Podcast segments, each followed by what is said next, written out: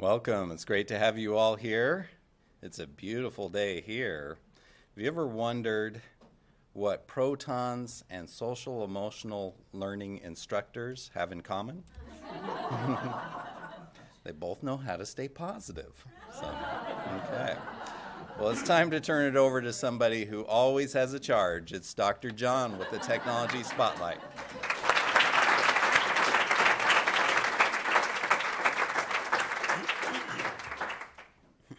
If you were here last week, you know why I'm going to start by showing my cool video. Yeah, it didn't play last week, so here we go. If you look at this, these are servers in a Microsoft data center.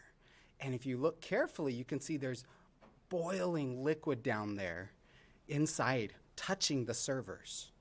Why in the world would Microsoft put boiling liquid on their servers?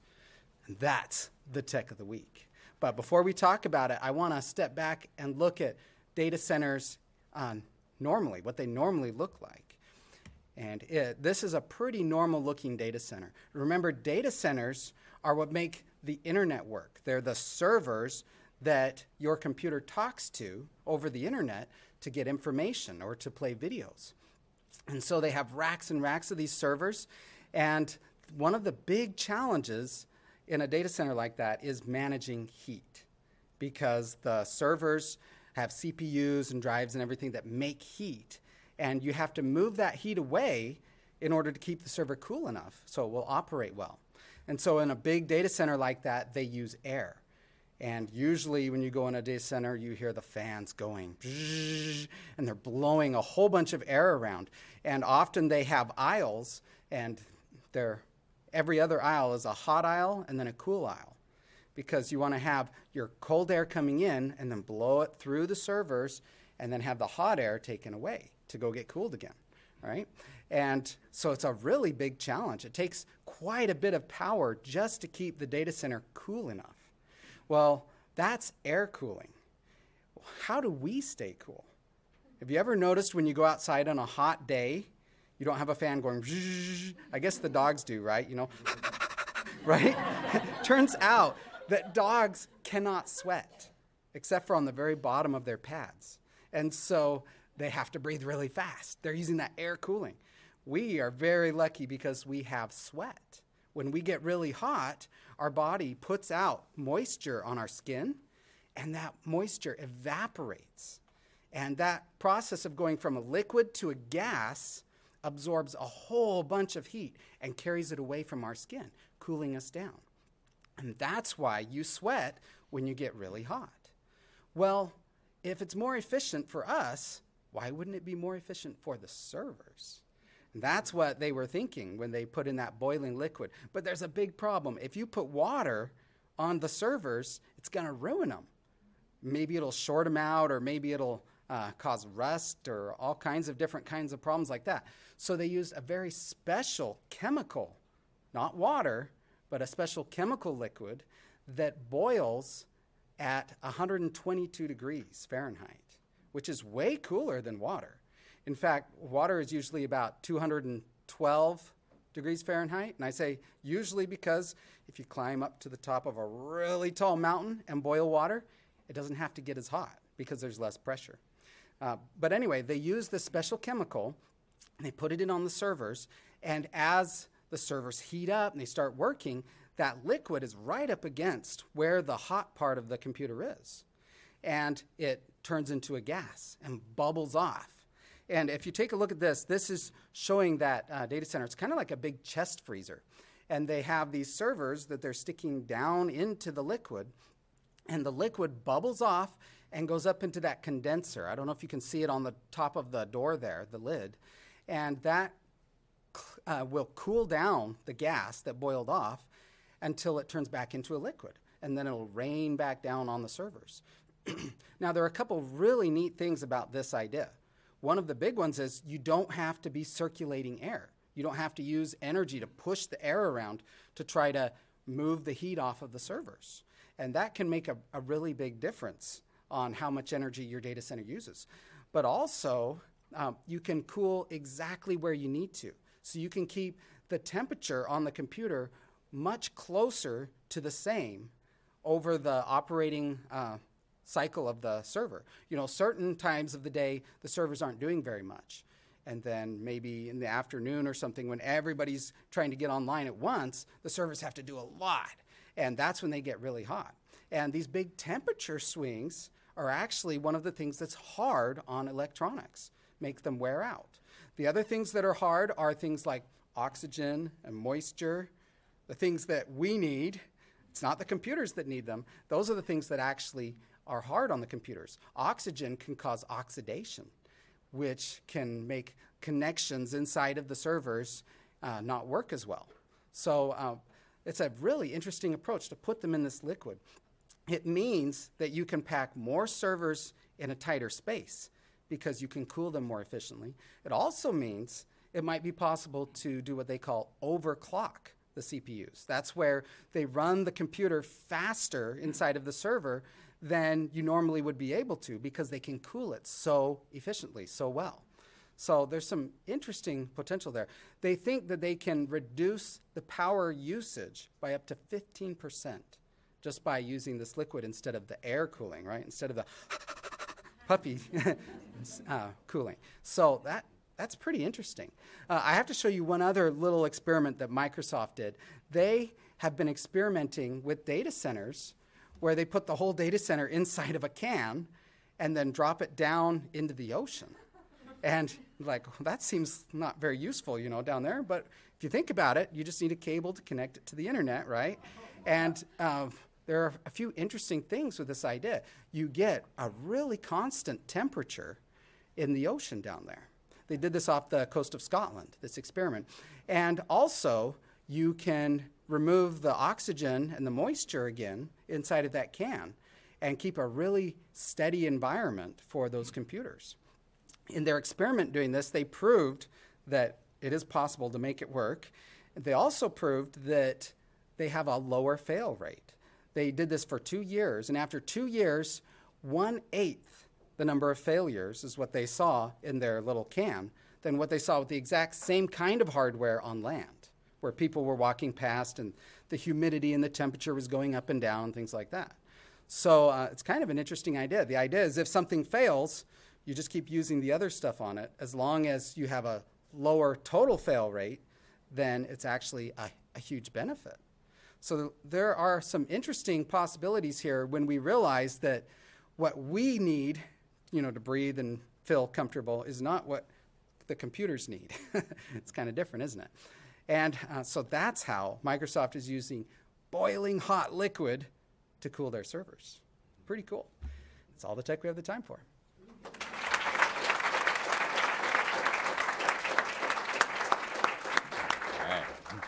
Now it's time for Breakthrough Moments in Science with Tobias.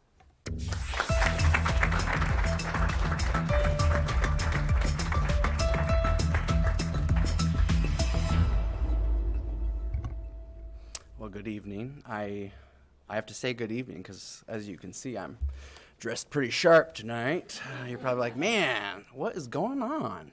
Or, man, what's going on? Well, tonight we're talking about a very special airplane. A jet, the 747, and I was like, man, this is the first time a breakthrough aligned with the tie that I have, okay? So these are my notes, okay? Because it's got the 747 on it. Well, the 747 is just another jet, right? Well, it kind of looks that way if you just see one way, way up in the sky, maybe. But when you see one up close, or you see it by another jet, you start to realize how big of a deal it is because it is really big. And one of the big challenges of creating this jet was because of how ginormous it was. Now, if you're going to do any big breakthrough in science, you got to just be ready to take on big projects. It's not like you can just go to the store and say, hey, I'd like a great science breakthrough to go.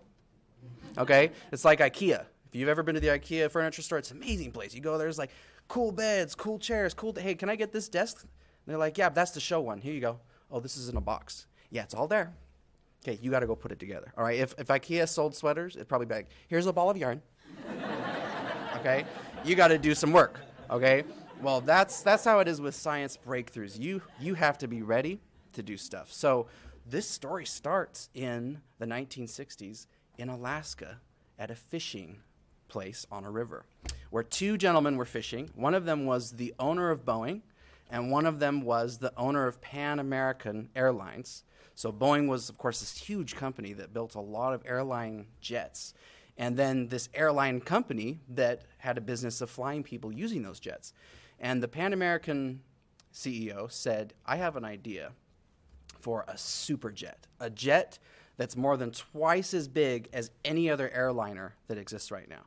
And the reason he really wanted this was airline travel was getting really popular at the time, and there were so many people wanting to fly, and so they had a lot of jets flying people, holding like around 150 passengers, and he wanted a jet that could hold 400 people, because then you'd have less flights, it'd save on fuel, and you'd be able to get more people there, and it would just be really good. So less than a year later, he signed a contract, and it's the biggest contract ever for an airline business, of 25 of these new jets, and they called them the 747, Boeing 747. But there were no Boeing 747s. In fact, they didn't even know how to build it, but they said, we will have it to you in 28 months. And so they started. And the gentleman that was put in charge of this was Joe Sutter, and he was tasked with coming up and with this plan and heading up this project, this mammoth project, to get it done. Now, the first plan that they had was, okay, well, we'll take the fuselage of a normal jet, like a 707. Now, the fuselage, remember, is the middle part, the body where the passengers are. We'll take two of those and put them on top. It'll be a double-decker jet, okay, kind of like this. And that looks like a snake that just ate another snake, and he needs to wait for a year or two. That was the original idea, and Joe Sutter did not like the idea. There were a lot of issues with it, and he thought it looked pretty bad. So he came up with a different idea, and his was, instead of stacking the two levels, what if we put them side by side? So it'll be a huge fuselage. And it took convincing, but they were able to convince all of the executives that this was the way to go. So they started designing this jet with 10 seats across from side to side and two aisles. That's bigger than anyone had ever seen before by a lot. Now, as they started to design this and come up with the creation of it, he got thrown another curveball, Joe Sutter did. And that was, one of the things we need is an option for cargo. Okay, so we've got people with seats, but then what about when we need to just have a jet for cargo? And we want a huge door for that, for the cargo version. A lot of the planes back then had a door in the back that went down, and they would load things in. Well, they wanted a door that was as big as the fuselage. So if it would fit in the fuselage, it would fit through the door. So the plan was, what if we took the whole front of the jet and broke it off from the rest of it, and it literally went open like that. And so you had the fuselage just right there open. Well, they liked that idea, except one problem. The cockpit is right there on the end. And so the cockpit would go up, like, look at the stars. You couldn't be in the cockpit whenever they were loading, and you wouldn't be able to leave or get in the cockpit until it came back down. So Sutter's idea was, well, let's take the cockpit and move it back and up. We'll make this bulge on the top of the jet, and that's where the cockpit will be. So here's a picture of a 747 open, and you can see the cockpit is just back far enough, and it's up, so that it can be clear of that opening nose. And that is the famous bulge of 747. That is a unique thing to 747s, where they put a bulge on the top for the cockpit. Notice it doesn't go all the way back, though. Like that other interesting-looking jet, they, with their calculations, discovered that as long as the bulge ended before the engines, then it wouldn't really make a difference on efficiency. And originally, Sutter was going to put the AC air conditioning units in the rest of the bulge. And then the Pan American owner said, wait, that could be first class. So they made it a stairway to these fancy chairs up in the top level. Anyway, that's another story. But as they started working on this more, they realized, wait a minute, we have another problem. This plane is going to be so big, we can't use runways in the airports. We need a longer runway to take off. We need a longer runway to land. And so that became an issue. Well, should we just tell all the airports, you need to pave new runways? Some of them didn't even have room to make them longer. Well, they took this on, and they looked at the flaps on the back of the wings of the plane. And this that you can use to tip them down and help lift the plane as it's taking off, and also to slow down as it's coming in for landing. Well, they added a 3.5 flap. Here's a picture of one, and it's 3 flaps on the back of the wing, and it increased the lift abilities by 90% for when they were taking off. And this allowed them to be able to use this jet right on the existing runways, at least a lot of them that were there. So they start building this thing, and it's huge.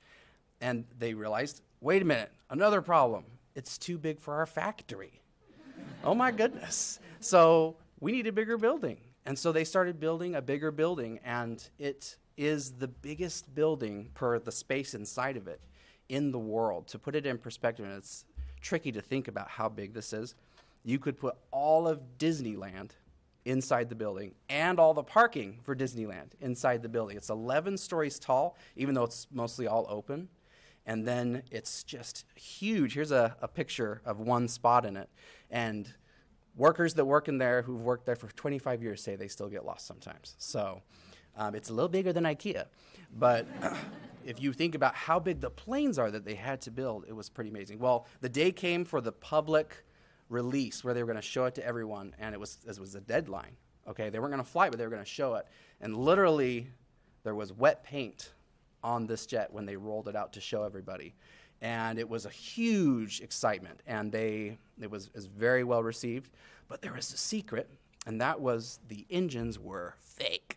They weren't real engines because nobody had engines at the time that were powerful enough to lift this airplane. So yay, no takeoff, but yay. Okay. So they went back and we got to get these engines done. And they had hired a company that said, we will build the engines. And so they were working on them, and they started to get something put together, and they had a really incredible change that made it able to be powerful enough. And that was, they had the jet engine. We're not going to get too into that tonight, but the jet engine takes air, pressurizes it, mixes it with fuel, combusts it. So there's like this explosion. It shoots out the back. Well, around that, they had a hollow area, still inside the enclosure, but a hollow area that air could just go through. But the fan was big enough to cover all of it. And it turned out that having that area around that the air could go into increased the power by 70%, which was pretty amazing. And that allowed them to get, the 747 has about 40,000 pounds of push that it pushes in. And so they got the engine, and they started to do tests. And unfortunately, they started to have an issue where they'd start revving it up, and an engine would pop. There'd be a terrible sound, and then it'd light on fire. Or you'd see a flame, and then it'd die.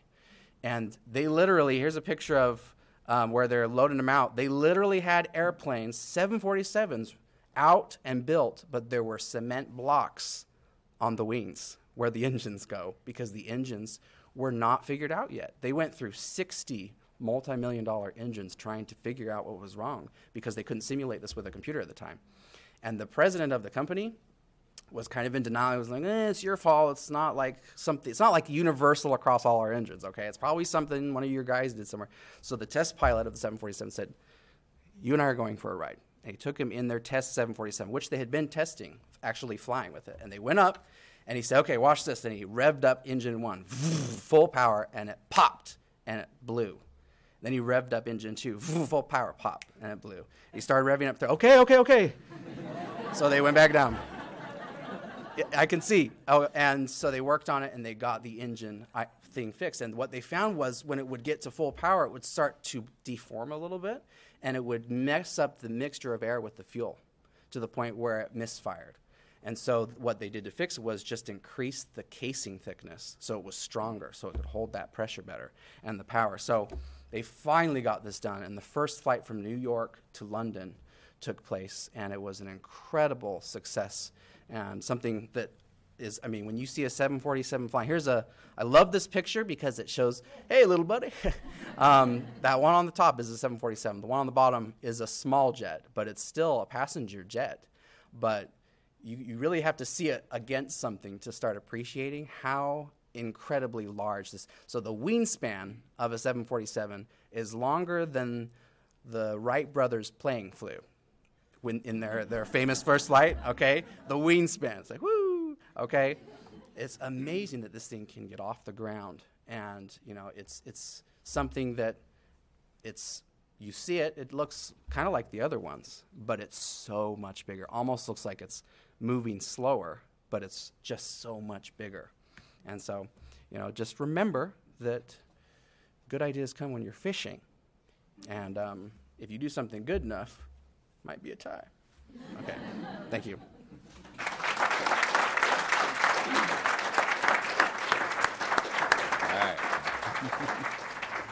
All right, and now introducing Roger Billings.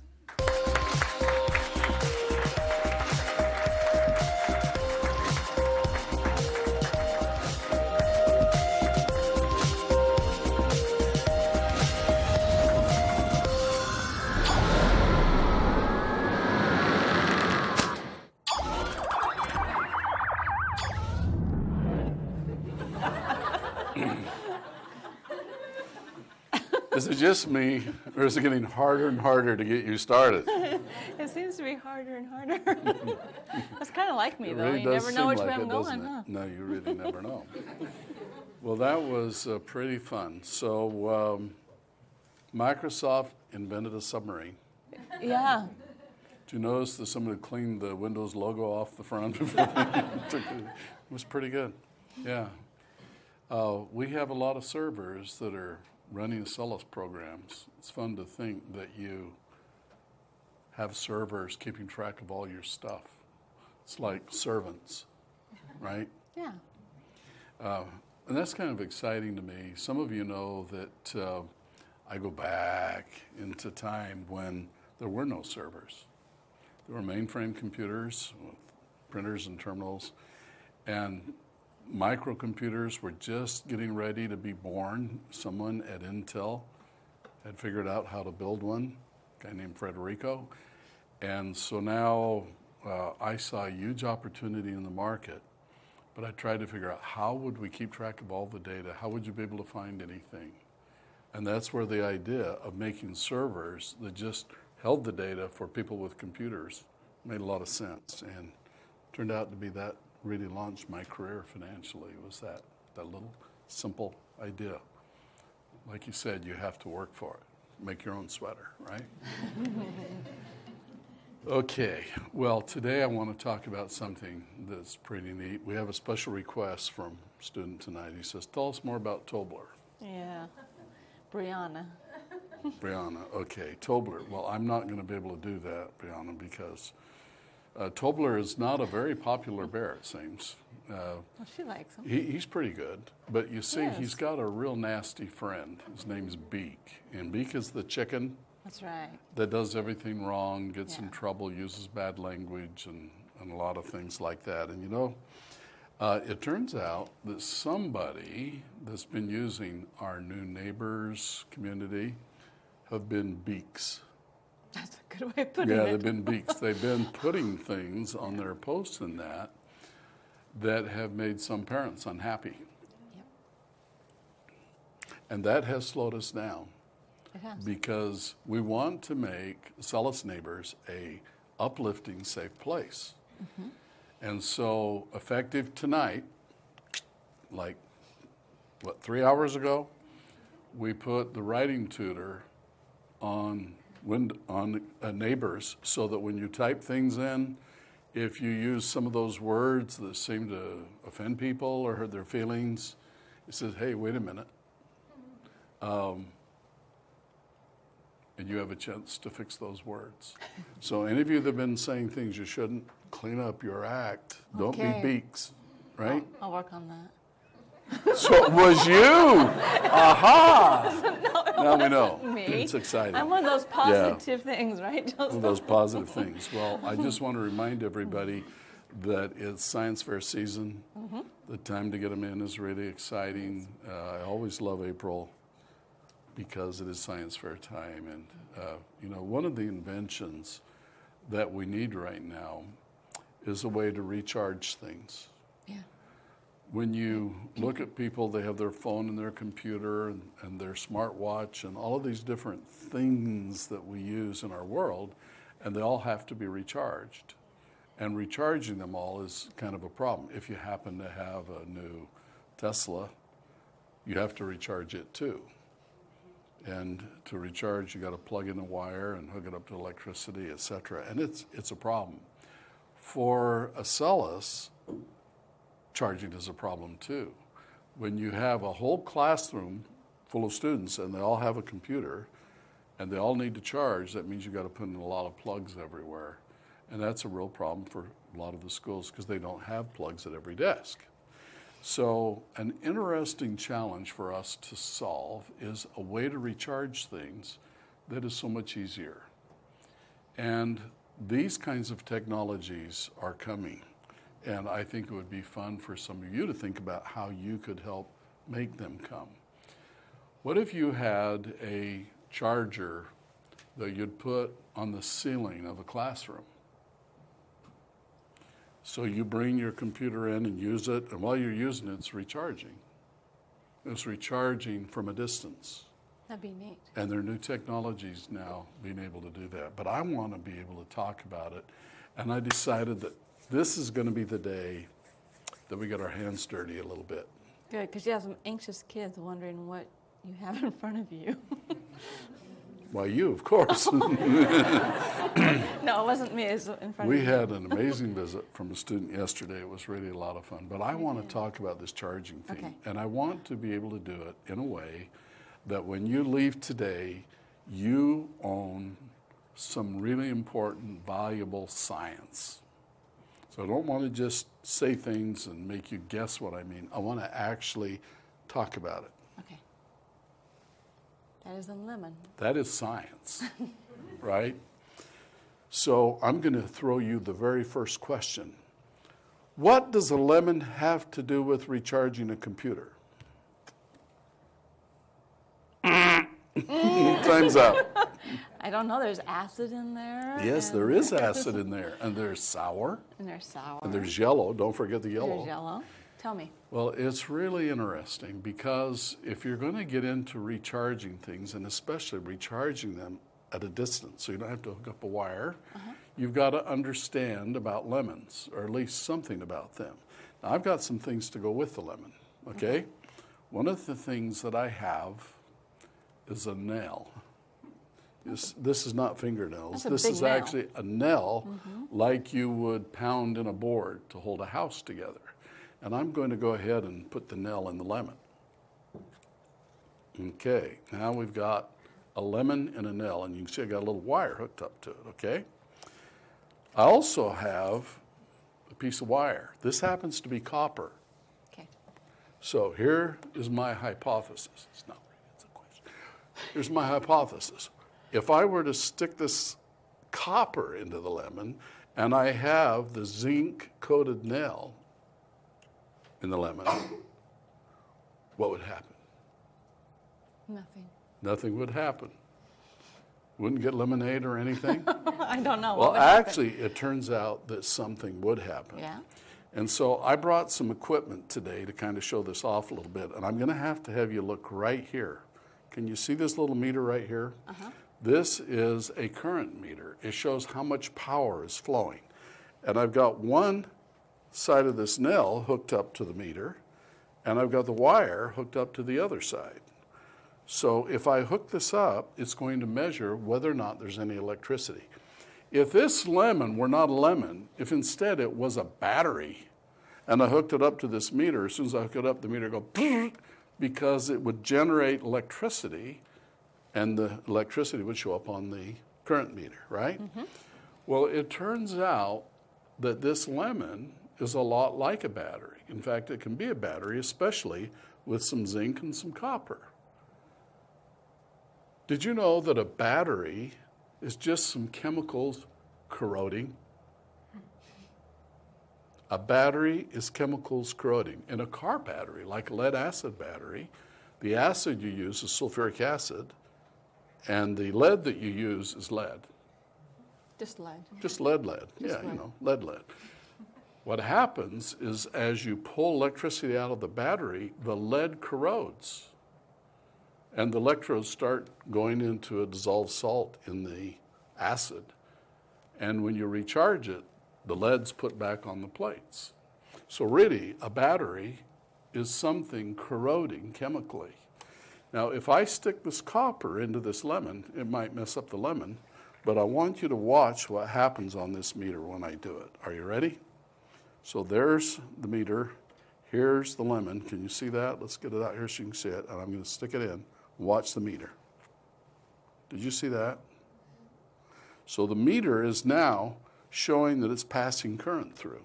I am generating electricity, and that's pretty neat. The electricity that I'm generating is caused by the electropotential difference between zinc and copper, and it's actually neat. Okay? It is neat. And I wanted to show that because, I'm going to turn it off, it's important to understand that the electricity that we're going to use to charge our devices has to come from somewhere.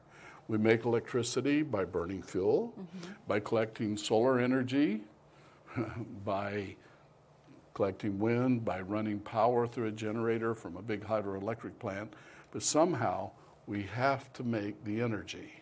And the energy is made a little bit like by a battery. Now, I want to show you a different kind of battery. This is a flashlight battery. Can you see it? Mm-hmm. And this one is very special because on the bottom of it, I happen to have some magnets stuck. Okay, I just put them there. And you'll see why in a minute. But inside the battery, again, we have a chemical that's corroding. When the chemical's all corroded, we say the battery's discharged, and if it's not a rechargeable battery, which this one doesn't happen to be, we toss it, right? Okay, so this battery is going to have positive potential at the bottom, negative at the bottom, and I've got these little batteries down here. Now, I think we'll be able to see that in just a minute. Now, I want to show you this little piece of wire. Can you see that wire there on the camera? This is a piece of wire that I've built, or I've bent into kind of a funny shape. And it's a little bit hard to see because it's kind of small, but I'm going to go ahead and put this over my battery, and I've bent the bottom pieces underneath the wire so they will come in and touch the magnet. Does that make sense? So what would happen if I put this on the battery? Well, let's find out. So I stretch this little piece of wire over the battery and set it down. And I don't know if you can, oops, aww. I don't know if you can see that, but it actually spins like a little motor.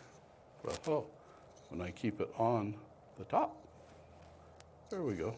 And look at it go.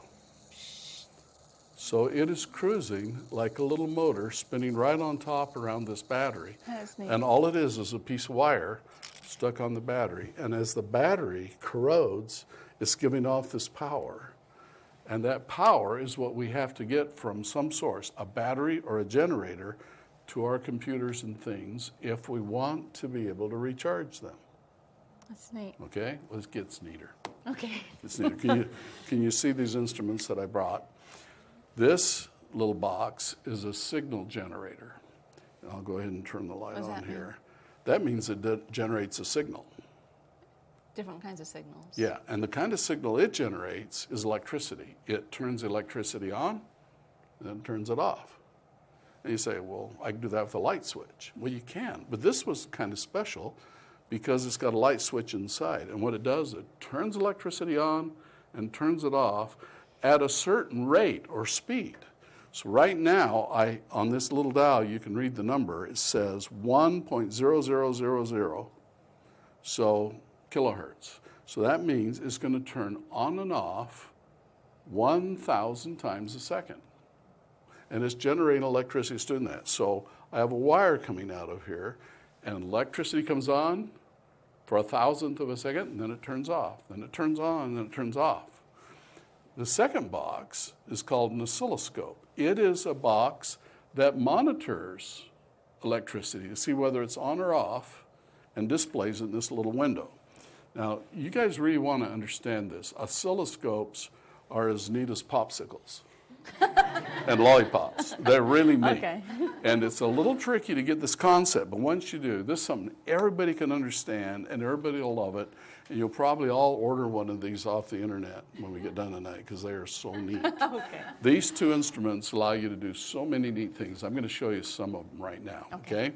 So down here on the bottom is a line that is, because when the signal comes out of this wire, it starts out, oops, it jumped. Look at that, I jumped it already. It's at 0 volts, and then it jumps up to 5 volts and continues at 5 volts for a while.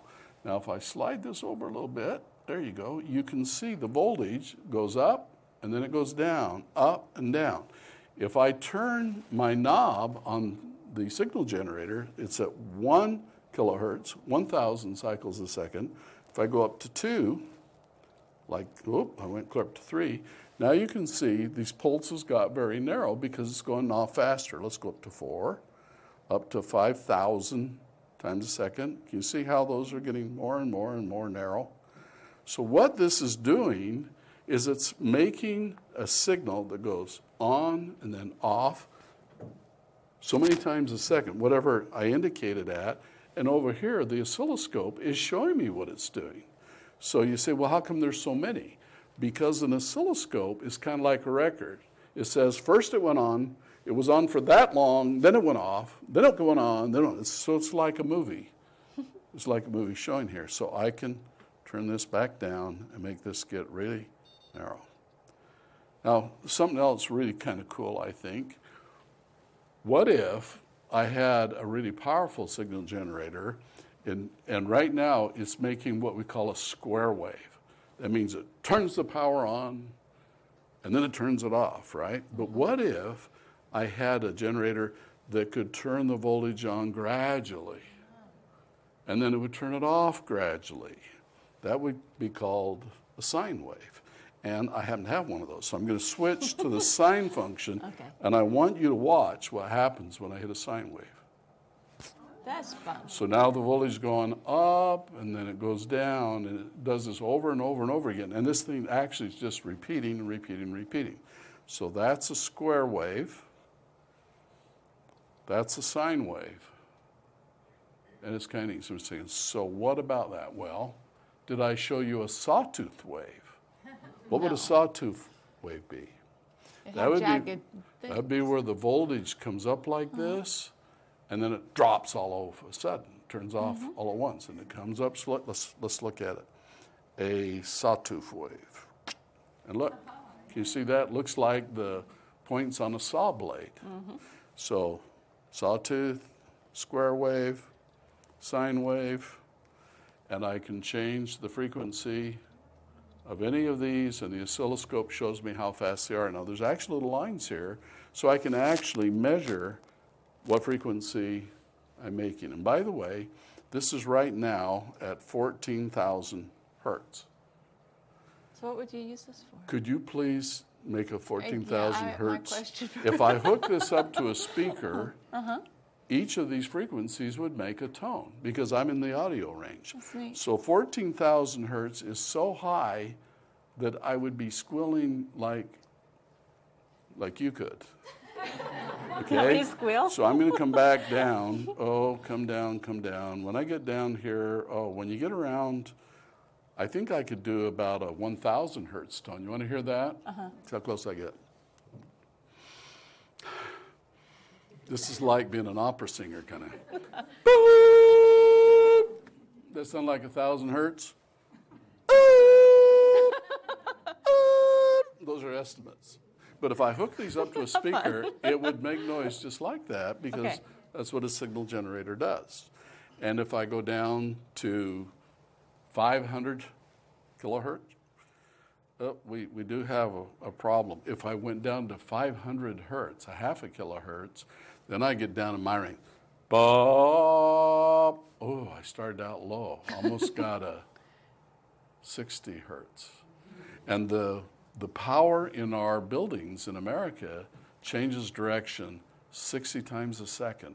So we call that 60 hertz or 60 cycles per second. And that is a noise way down. Some of you hear that just from your wiring buzzing or a motor or something you plug in. I like that low voice. Can we hear it again? Yes. that one was so low you couldn't hear it. Right? There is such a thing. And it is true that the human ear kind of peters out around about 33 hertz for most people.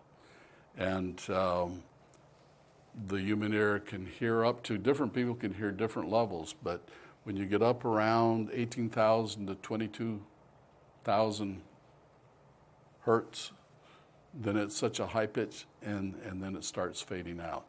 A really good stereo system would go down to maybe 30 hertz on the low frequency, and some of them might go up to like 28,000, 30,000 hertz, 33,000 is the highest I've ever seen, because that's so high that only the dogs and the animals can hear it. And they can hear quite a bit higher than we. That's why we have those whistles. Yep.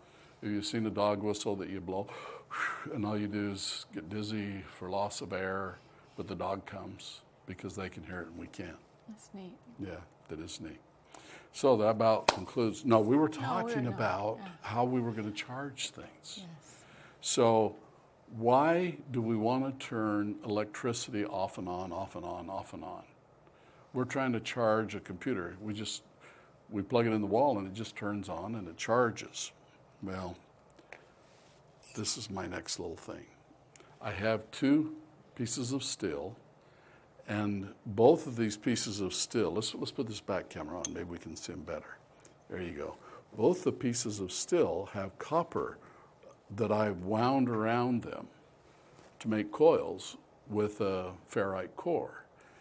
And this is really, really an important technology, and I made two here so you can kind of understand how it works. If I take electricity, like comes out of the wall, at 110 volts. Volts in electricity is how hard the electricity is pushing. It's like in water. If you have a garden hose and you turn on the water and it's got 10 pounds pressure, it's not going to spray very far.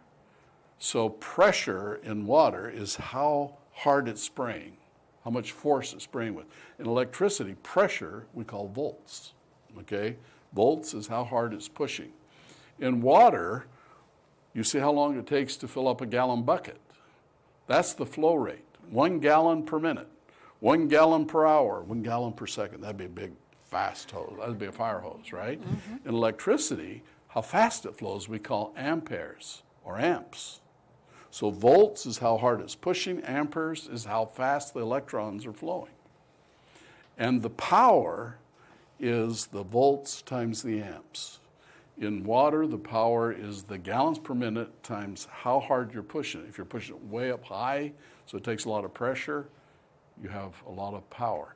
And those are things that you get into in physics, and we study those. But today, we just need to understand this.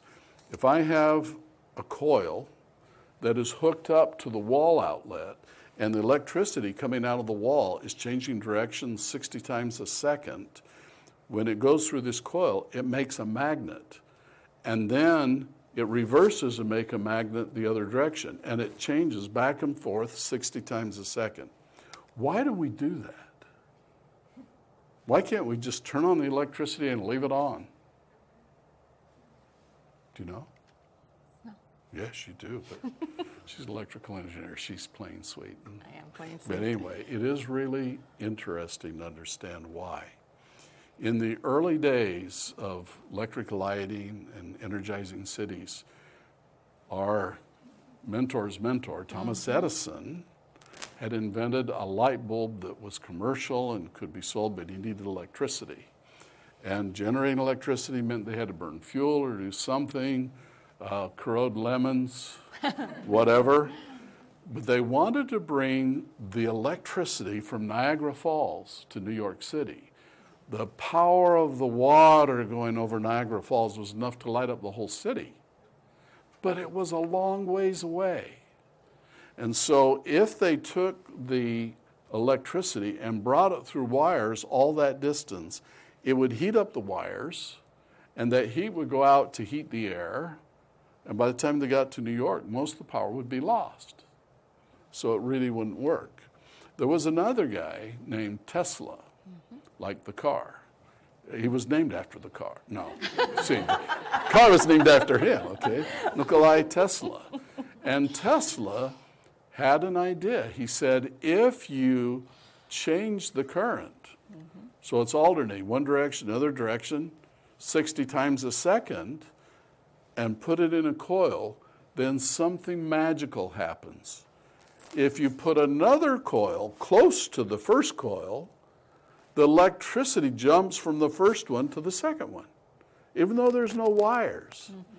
And Matthew Zorder's saying, how can this be? And it can be because when the electricity goes through this coil, it makes an electromagnet. And the electromagnet makes a magnetic field around here. And that magnetic field hits this coil and generates electricity. Only it just does it for an instant, and then the current stops flowing. That's why we turn it off and run it backwards, because it makes electricity again and again and again and again and again. Otherwise, it would only make one little burst of electricity when you turn it on and another burst when you turn it off. But this way, it's going back and forth 60 times a second, so it's constantly sending electricity to the second coil. And we have something called a transformer.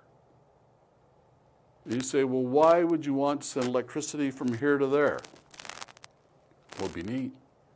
But there actually turns out to be a magical reason that Tesla said to do this.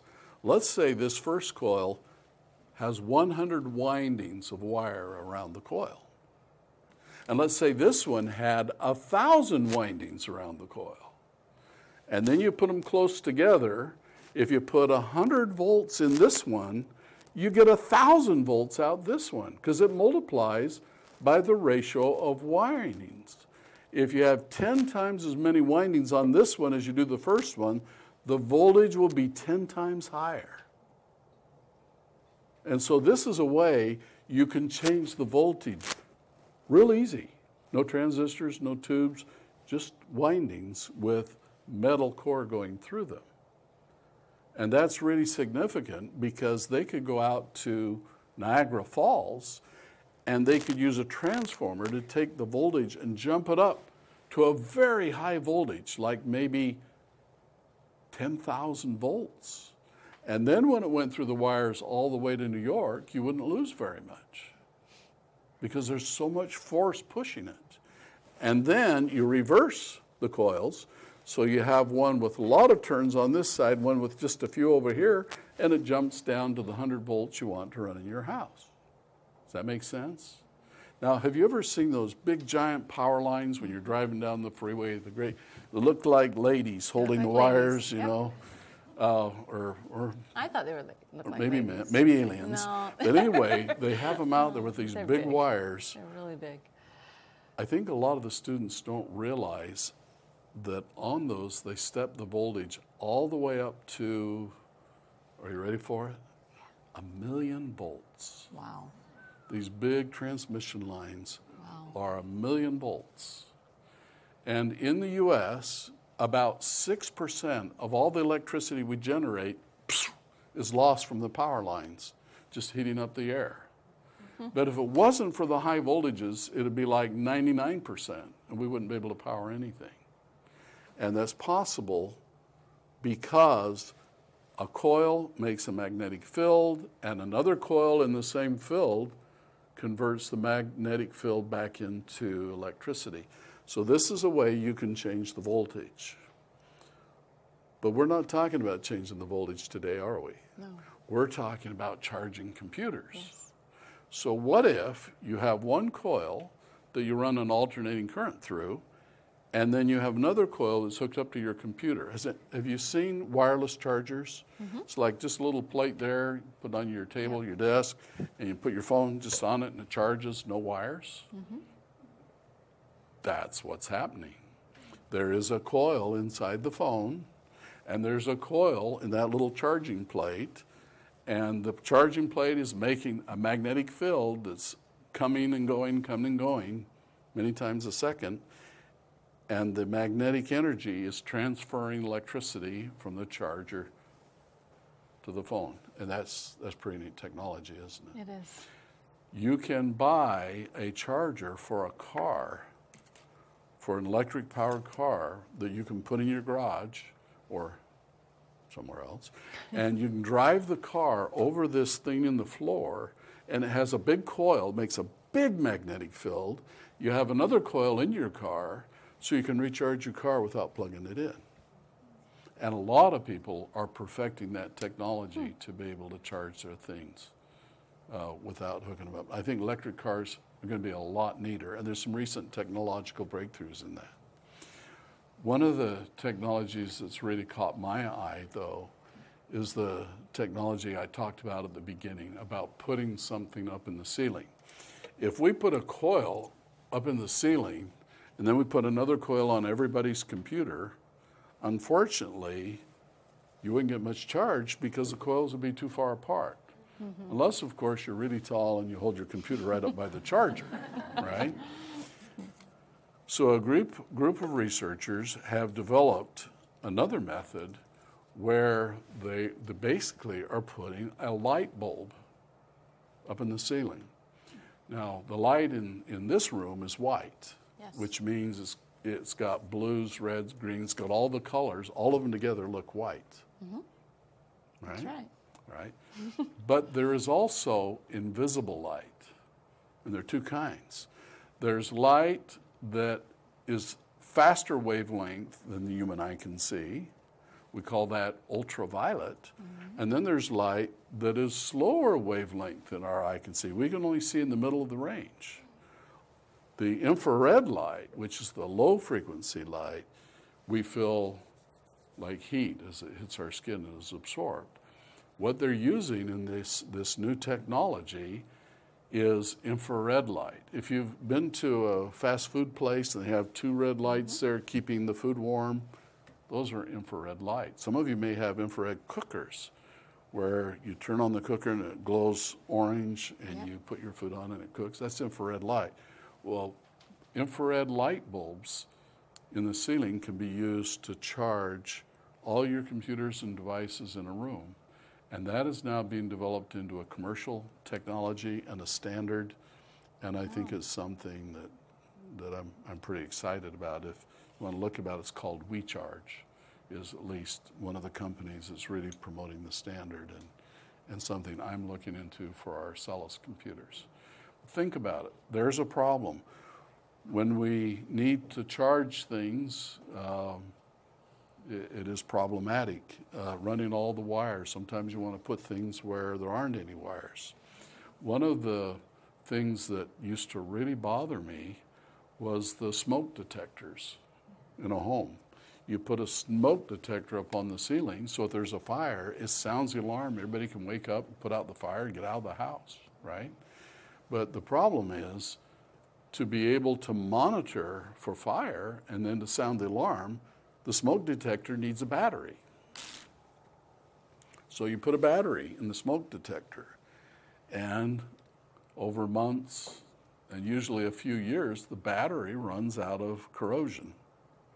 And when it does, and the battery's almost ready to die, the smoke detector starts chirping. You ever had that happen? Mm-hmm. Chirp, chirp, chirp. It's very, very annoying when you're trying to sleep. Chirp, chirp, chirp, my battery's dying. And so I thought, wouldn't it be nice if they would never run out? So here's an idea. Okay. And this is an idea that's actually in production now. What if you took a little teeny solar collector and put it on the smoke detector? Now you say, well, what good would that do? Because it's inside where there's no sun. Well, there is light inside. Mm-hmm. And so as the lights are shining in the room or any sun comes in the window, it's putting just a small charge back in the battery. And since smoke detectors take very little power, it just keeps them going. Good idea. Someone got that idea before I did. That make you sad? Yeah, I had that idea, and then I went and checked, and yep, you can buy those. But it's interesting. Everybody's trying to get good ideas, and a lot of your ideas, you know, people beat you to it. Mm-hmm. So I'm making mine better than theirs. You sure them, huh? Yeah, well, I haven't figured out how yet. Okay. But I'm going to. So that's a lot of what the science fair is about, is how to take an idea to study something. And then as you get a little bit more advanced and you've taken a few more Celus classes and you're more power because knowledge is power, then you can come up with ideas that will allow you to actually solve a problem. And the problem might be charging computers or charging an electric car without charging. Of course, I think the best way to charge an electric car is to pull out the batteries and put in a hydrogen fuel cell. Yes, that is. Yeah. It is. But that's another story for another time. We do have a question. Okay, we do have a question. Some of the students are wondering what HERTZ stands for. Not HERTZ. Hurts, doesn't it? It does. It hurts so badly. It's a car a rental company. Hurts. Oh, yeah. No. It's spelled different. Actually, it's not. When I was a student in school, we were supposed to make a TV commercial for a class I was taking on advertising, and so we couldn't edit like we do today with our computers. We had to do it with film. So the way you'd edit film is you get a razor blade and cut it and tape it together and hope it would play.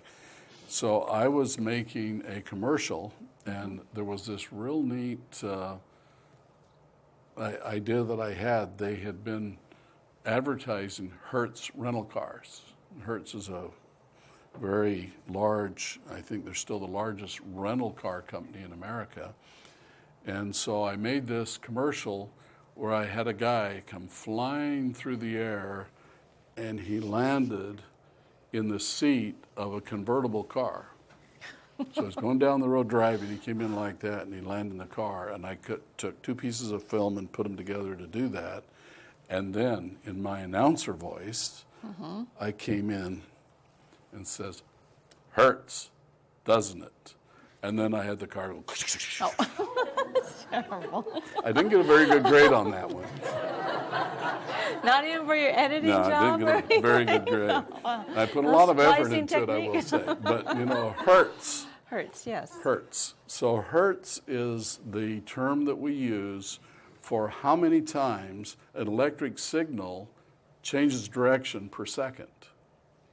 So if a signal changes direction one time a second, then we say it's operating at 1 hertz. Okay. Or 1 cycle per second. If it's changing 1,000,000 times a second, we call it 1 megahertz. And maybe some of you have heard that. If it's like our wideband networking stuff and it changes 1 billion times a second, then we say it's 1 gigahertz. All right? So hertz is how fast the signal changes frequency. Okay? Okay. Anything else? We like your demonstrations. The gizmos, aren't they fun? We love them. Yeah, I think there are so many things that you can do with these. The first time that I saw an oscilloscope and I saw all these little signals up there, I couldn't get it. They say, yeah, that's just the voltage. And I said, what do you mean it's the voltage? It looks like these squigglies. But what you have to do is understand that here's the beginning of a cycle, and it's like a movie playing. So you're watching what the voltage did over a period of time. And once you get that concept, then you can do all kinds of neat things with oscilloscopes. And oscilloscopes now are pretty affordable. Used to be quite expensive. And signal generators are pretty affordable. And you can do all sorts of neat things. I borrowed these out of Area 51, where I try many, many crazy things and have a lot of wonderful time and experiments. How neat. Yeah, and of course, the ones that work, I show you. We'd like to see more of your experiments. Okay, well, we will. Yes. So till next time, study hard, study hard. If you haven't got your science fair or your dance entered yet, it's time to do it. And if you know some nasty words that might hurt somebody's feelings, no more in neighbors, no more beaks. We're just going to be Toblers, okay? Thank you. We'll see you next time.